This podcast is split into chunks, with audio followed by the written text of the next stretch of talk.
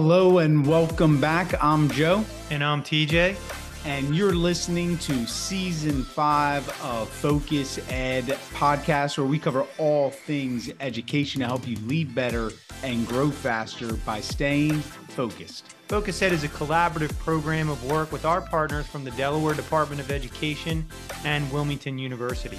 We record each episode with a live audience and then blast them out to you from our website, theschoolhouse302.com, iTunes, SoundCloud, and more.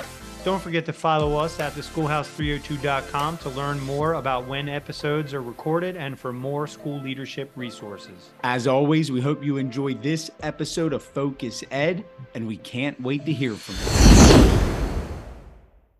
Hello, everyone, and welcome to Focus Ed, where we invite expert guests to join us. And this episode, we have Dr. Liz City with a focus on her work, particularly Meeting Wise, which brings about a shift in the way we think about the meetings that we attend, that we're a part of. Dr. City, thank you for joining us tonight. My pleasure. Absolutely. TJ, why don't you tell our audience a bit more about Dr. City? Sure thing, Joe. I actually don't think I need to do an introduction of Dr. Elizabeth City, but I will anyway. Dr. City is a senior lecturer on education at the Harvard Graduate School of Education, where she is executive director of Reach Every Reader and previously served as director of the Doctor of Education Leadership Program. Liz has served as a teacher, instructional coach, principal, and consultant in each role focused on helping all children and the educators who work with them realizing their full potential. She's currently focused on developing developing successful readers and strategic leaders in equitable, learning rich environments. And she's co authored and authored several books for educators, including Meeting Wise, which we're going to talk about tonight, Data Wise, which is a phenomenal book that everybody in the in listening should get, Strategy in Action, another one of my favorites, and a great one, Instructional Rounds in Education, one of the books I've given away uh, most in my career, and Resourceful Leadership, as well as the Teacher's Guide to Leading Student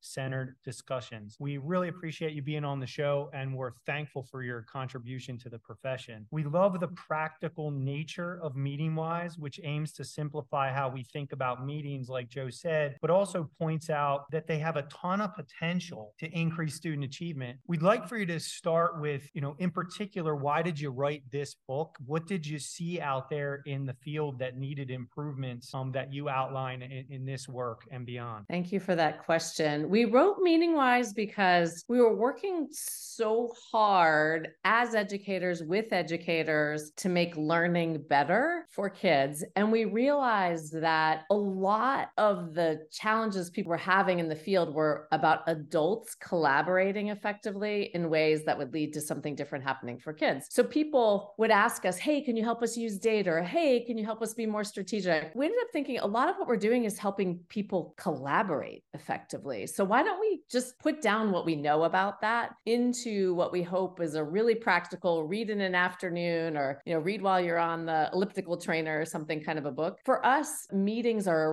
really under tapped resource in schools. We often will say we need more time we need more time. And i always think well are we maxing out the time we have? So when i say to educators are you really excited about going to all the meetings on your calendar in the next week? They all look at me like no.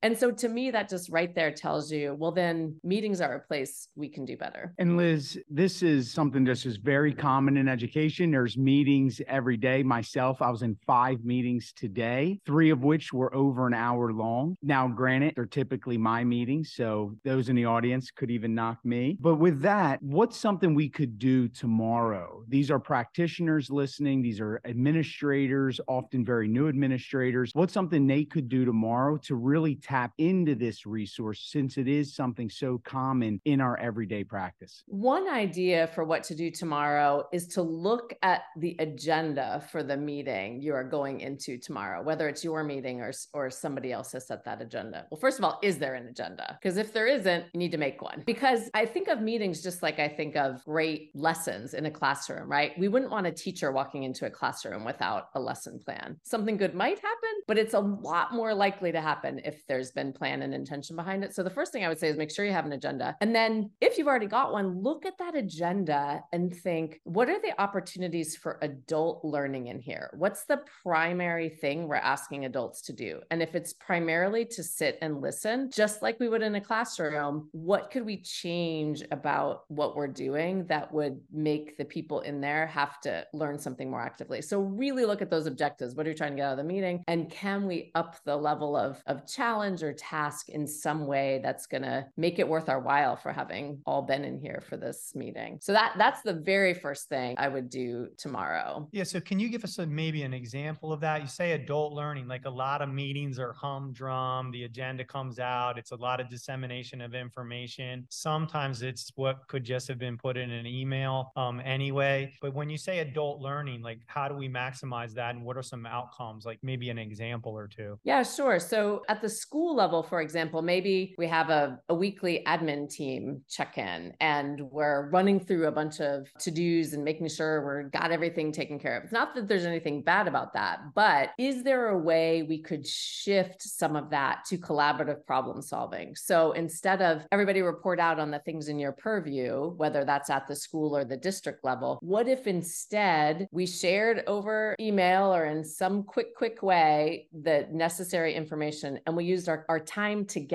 either in person or Zoom? We used our time together for collaborative problem solving. So, what if one person brought a dilemma from something in their work that they would like some help with and that they're feeling a little stuck on? And we used a consultancy protocol or we together tried to offer some thoughts about that problem. So, can we shift something from being about information transmission to problem solving? Or we invite you into thinking of possible solutions for this problem we see, right? I always am thinking about why do we need these people here at this time together? And how can I access the strengths they bring? So the, the learning doesn't have to always be like a new knowledge or skill. It can be how am I learning to do something differently in my site or how am I learning to see differently? Liz, that's filled with a lot of wise advice. I, I want to make sure to double down on a couple things. First, there must be a mutual agreement among the admin team, whatever level, building, or district, that we're going to share information through some other medium. And I think that norm has to be established, or people could then not share it and then things get missed. But I think that's critical because you established a new norm, a new protocol that somebody or a team would follow, which I think is important. But I also heard you say access the strengths that people are bringing. And I don't know if leaders or those holding the meeting see it that way, see it that they're actually going to draw upon those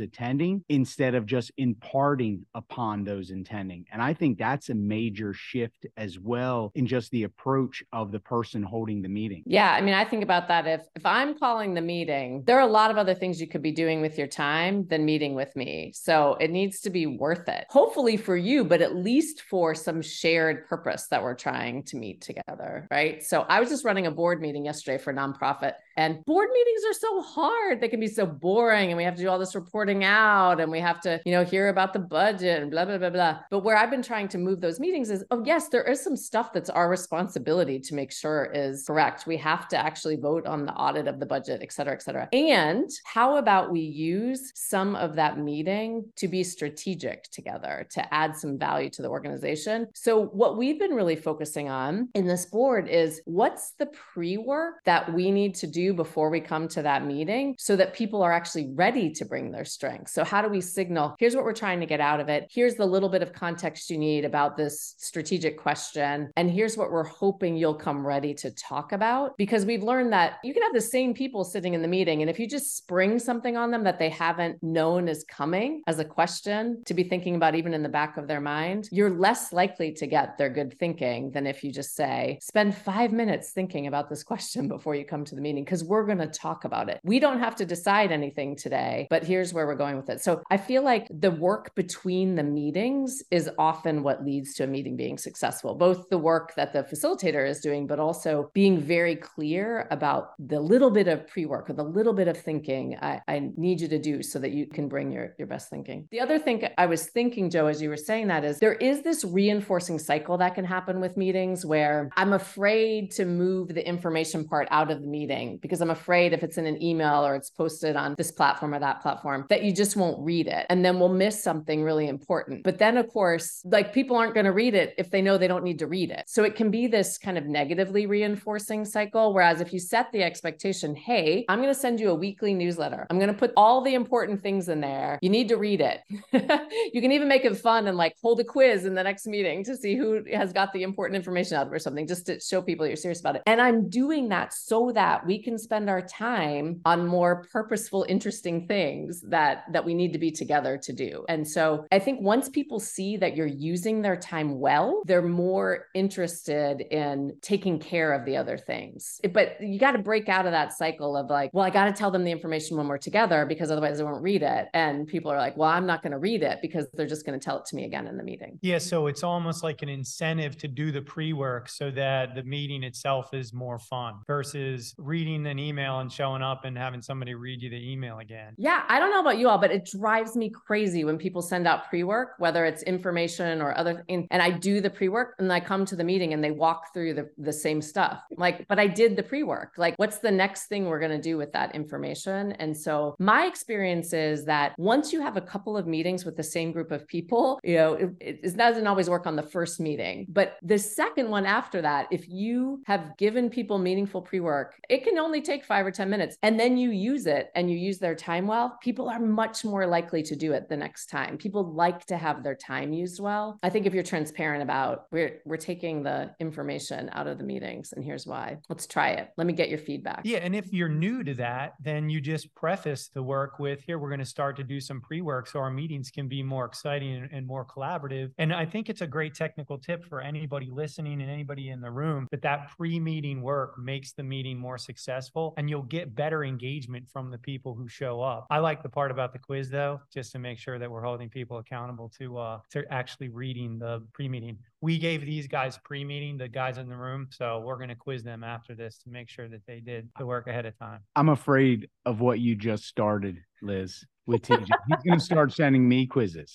Ah, yeah. I mean, it also helps you be really clear about what is it that people have to have to know, right? Not everything I think is important is important to you. So, what is important? Liz, I want to just follow up on one thing you mentioned. One, because I I don't know what it is, and I, I want to learn more about it, and I'm sure it'll be valuable to our audience. And that's the consultancy protocol. You mentioned that quickly. Can you just talk about that a little more and what that is and how it can be utilized? Sure. And this is one of those things that if you Google it, you'll find lots of iterations of it. It's basically a protocol that starts from the assumption that we have a lot of expertise in the room anytime we gather educators together. And also that the people giving the expertise get as much out of doing the protocol as the people receiving the, the consulting. So the, the basic idea is that the person being helped is going to bring some kind of dilemma, problem, stuck place. They start the protocol describing that dilemma. And then the consultants ask questions. They ask clarifying questions, which are ones that can be answered really quickly with information. They ask probing questions, which are ones that are meant to cause the dilemma bringer to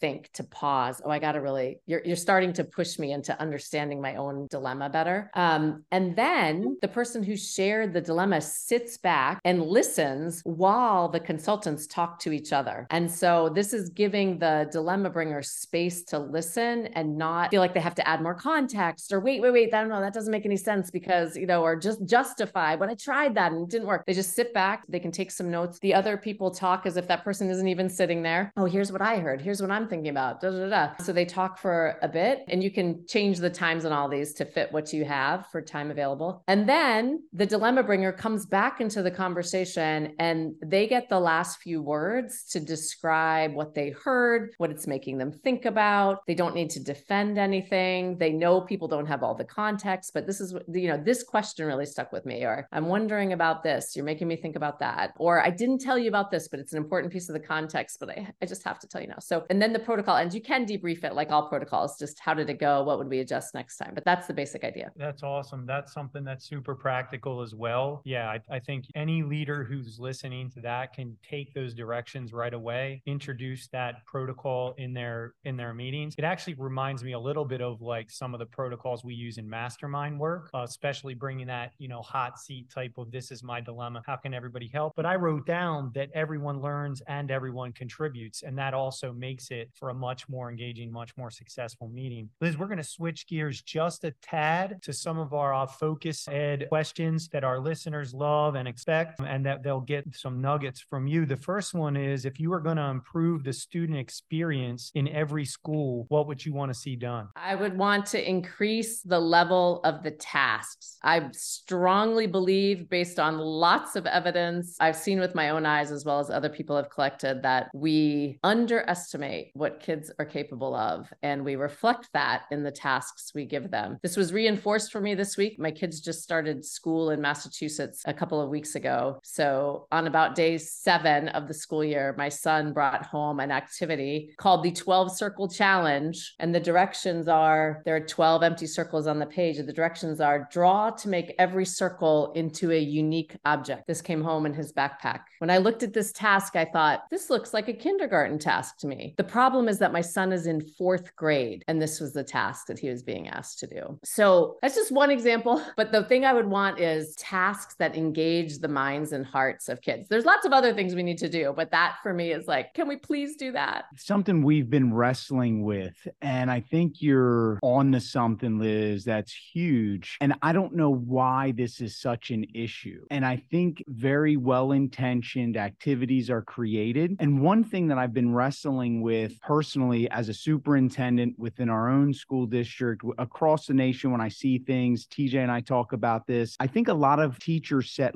lesson plans through the standards and the content. And I think assessments may fall in there, like formative may become a thought within there, but I don't know if they're ever, the lesson plans are ever evaluated through rigor and how rigorous this actually is. Is it grade level appropriate? Because often the standards are meant to be grade level, but how that breaks down into an activity, there's a lot of steps between that and the activity. And I've always been fascinated with Bill Daggett's work and the rigor relevance. So some of it comes from there. So just to get your thoughts on one way we could improve, some just steps to increase that like degree of rigor, embed that even in conversations between administrator and teacher within PLCs, but let that be a guiding thought versus just like I have to get through this content and teach this content, which I understand is very often a big part of all of this. Well, one thing, as you say, Joe, is the first thing is to pay attention to the tasks and analyze them. And there are several questions I like to ask when I'm looking at tasks, and I will give you the two key ones. The first one is what is the task that kids are being asked to do? And not the thing we wrote on the board, not the thing that's in the standards language, but just when we really look at it, like in that 12 circle challenge, the task was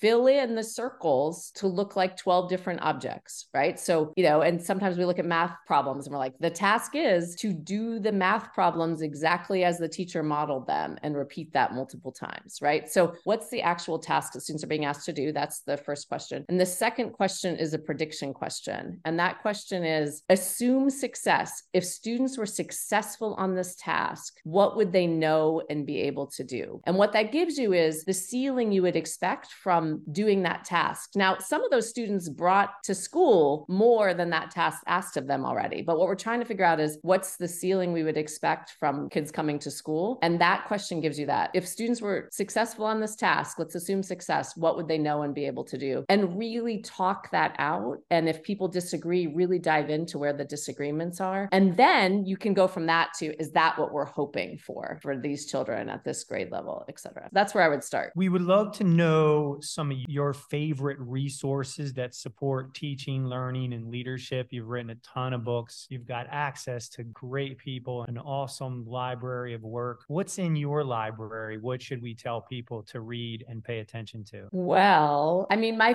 favorite resource, honestly, broadly speaking, is each other. I feel like we're too isolated in education when whether we have the luxury of, you know, teaching at the Harvard Graduate School of Education like I do, and we're supposed to be reading and thinking a lot, or whether you're in the busyness of leading a school, leading a school system, leading a classroom. I feel like there's a way all of those can be isolating and we don't actually talk with each other enough. Because that's actually where most of my interesting ideas come from, is actually in dialogue with people. So that's the first thing I would say. I also, right now on my bookshelf, I've been reading some books that either just came out or are about to come out. I'm integrating into some of my my fall courses and teaching, and a, and a few of those I'll mention. Um, a couple of my alumni that I've worked with, uh, Landon Mascareñaz and Doannie Tran, have a book about the open system, and it's posing this really different way to think about school systems and and what does it look like to think about that in an open system versus a closed system, and what does that mean for engaging with communities beyond the educators within the school. So that's the interesting book that I'm using in my fall courses. I also just had my students read a little bit out of Rick Hess's new book on the Great School Rethink. And so he in that book is writing about what can we be thinking about as we're emerging from this pandemic? Schools are historically resistant to change. Why is that? And then what could we be doing differently in this really, really pragmatic lens? And then I just read a version of a book that hasn't come out yet, but I got to blurb the back. So I got to read the book in advance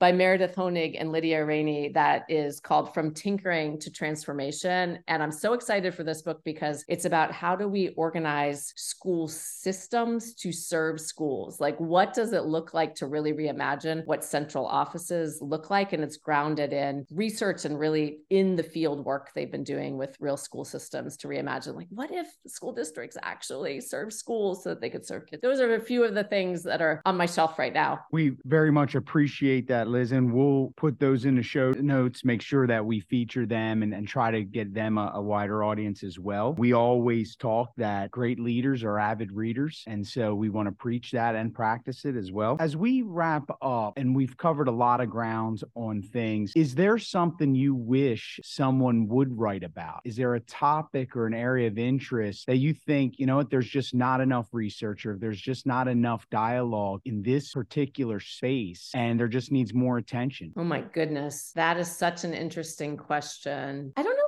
have a specific topic as much as a wish for writing that would amplify voices we don't historically hear from and writing that brings together ideas, help us think differently about something, as well as really practical what could we do about it? Because I feel like writing tends to sit in one of those domains or the other. It's about thinking differently or it's about doing differently. But actually, I think what practitioners need is bringing the ideas and the doing together together in ways that are actionable, like tomorrow, but also help me sort of think about complex ideas over time. So that's more broadly the frame I wish people would bring to lots of different topics. That's fantastic. I've got pages of notes here. Certainly going to link to, like Joe said, some of the resources in the show notes. This has been great, and we're really appreciative of your time. We know you're busy, we know you're traveling. Is there anything else that you would like to add that you haven't already said, or a request of the audience? Anything to end the show. What I'd like to add is gratitude. Thank you for doing the work you do. It's so hard. I know coming out of the pandemic, which I'm saying we are, people are really exhausted. And I just want to say thank you. And that just because some of our challenges are persistent doesn't mean they're inevitable. We can do better for kids and we can do this when we when we have both the hope and the urgency as well as the collaboration to figure things out. So thank you for the work you do. We love that. Just because the problems are persistent consistent doesn't mean that they're inevitable. This has been fantastic. You heard it here on Focus Ed, Dr. Liz City. Everyone, how about a virtual and live round of applause from our audience? As always, don't forget to follow the schoolhouse302.com for podcasts, blog posts, books to read, and more. We'll be back soon with another episode of Focus Ed. Until then, stay focused.